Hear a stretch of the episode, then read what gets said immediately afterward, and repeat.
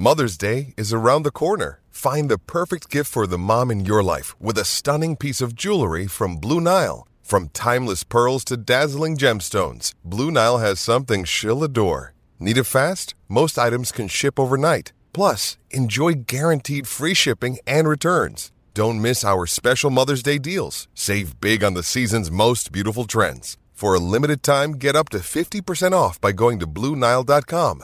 That's Blue Nile dot com. Welcome back to Trot's Life. Matt Young joins us. How was your break, Matt? All's well, mate? Yeah, good as gold. Happy New Year to you, Toby, and uh, everyone tuned in. Yeah, really enjoyed. Um, yeah, just relaxing, basically. Still worked, but just relaxing as best I could.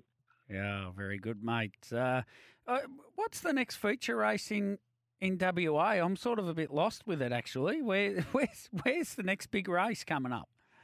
Uh, I would imagine, if we're talking big, big race, I would imagine probably the Fremantle Cup leading into the Nullarbor, so probably looking at the autumn time. So uh, yeah, oh, the Night of Thunder's coming up soon too. That's a that's a reasonable race. So yeah, I think there's a few here and there. I haven't had a real deep look into the uh, calendar, but I do know the Nullabor's coming up in April, which is where a lot of the focus is heading.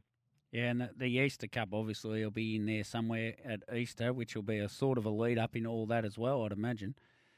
Yeah, yeah, it's, it's the Fremantle Cup is uh, going to be a great lead up into the Nullarbor as well, and they'll have uh, plenty of lead up races for the free for all horses to have a, a bit of a hit out going into both of those uh, feature events.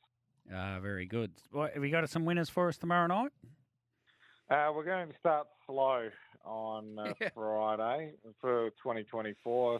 I think I've identified one, race four, number six, Three Rumours, I thought was probably the best of the night. She can do some work in her races, and I think there'll be some speed underneath her, so she can just let things unfold.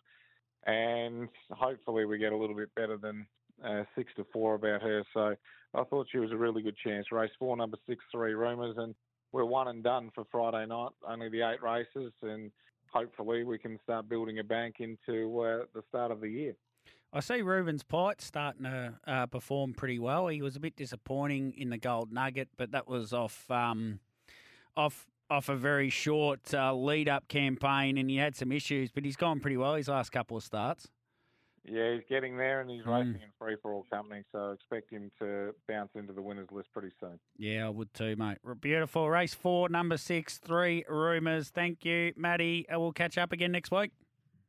Cheers, mate. Stay out. There's Matt Young in W A. That hard-out music means we're not far off the twelve o'clock news. We'll get that done, and we'll come back with Mick Guren, who's on the Gold Coast, uh, for a chat about Kiwi racing and the upcoming Victorian Carnival.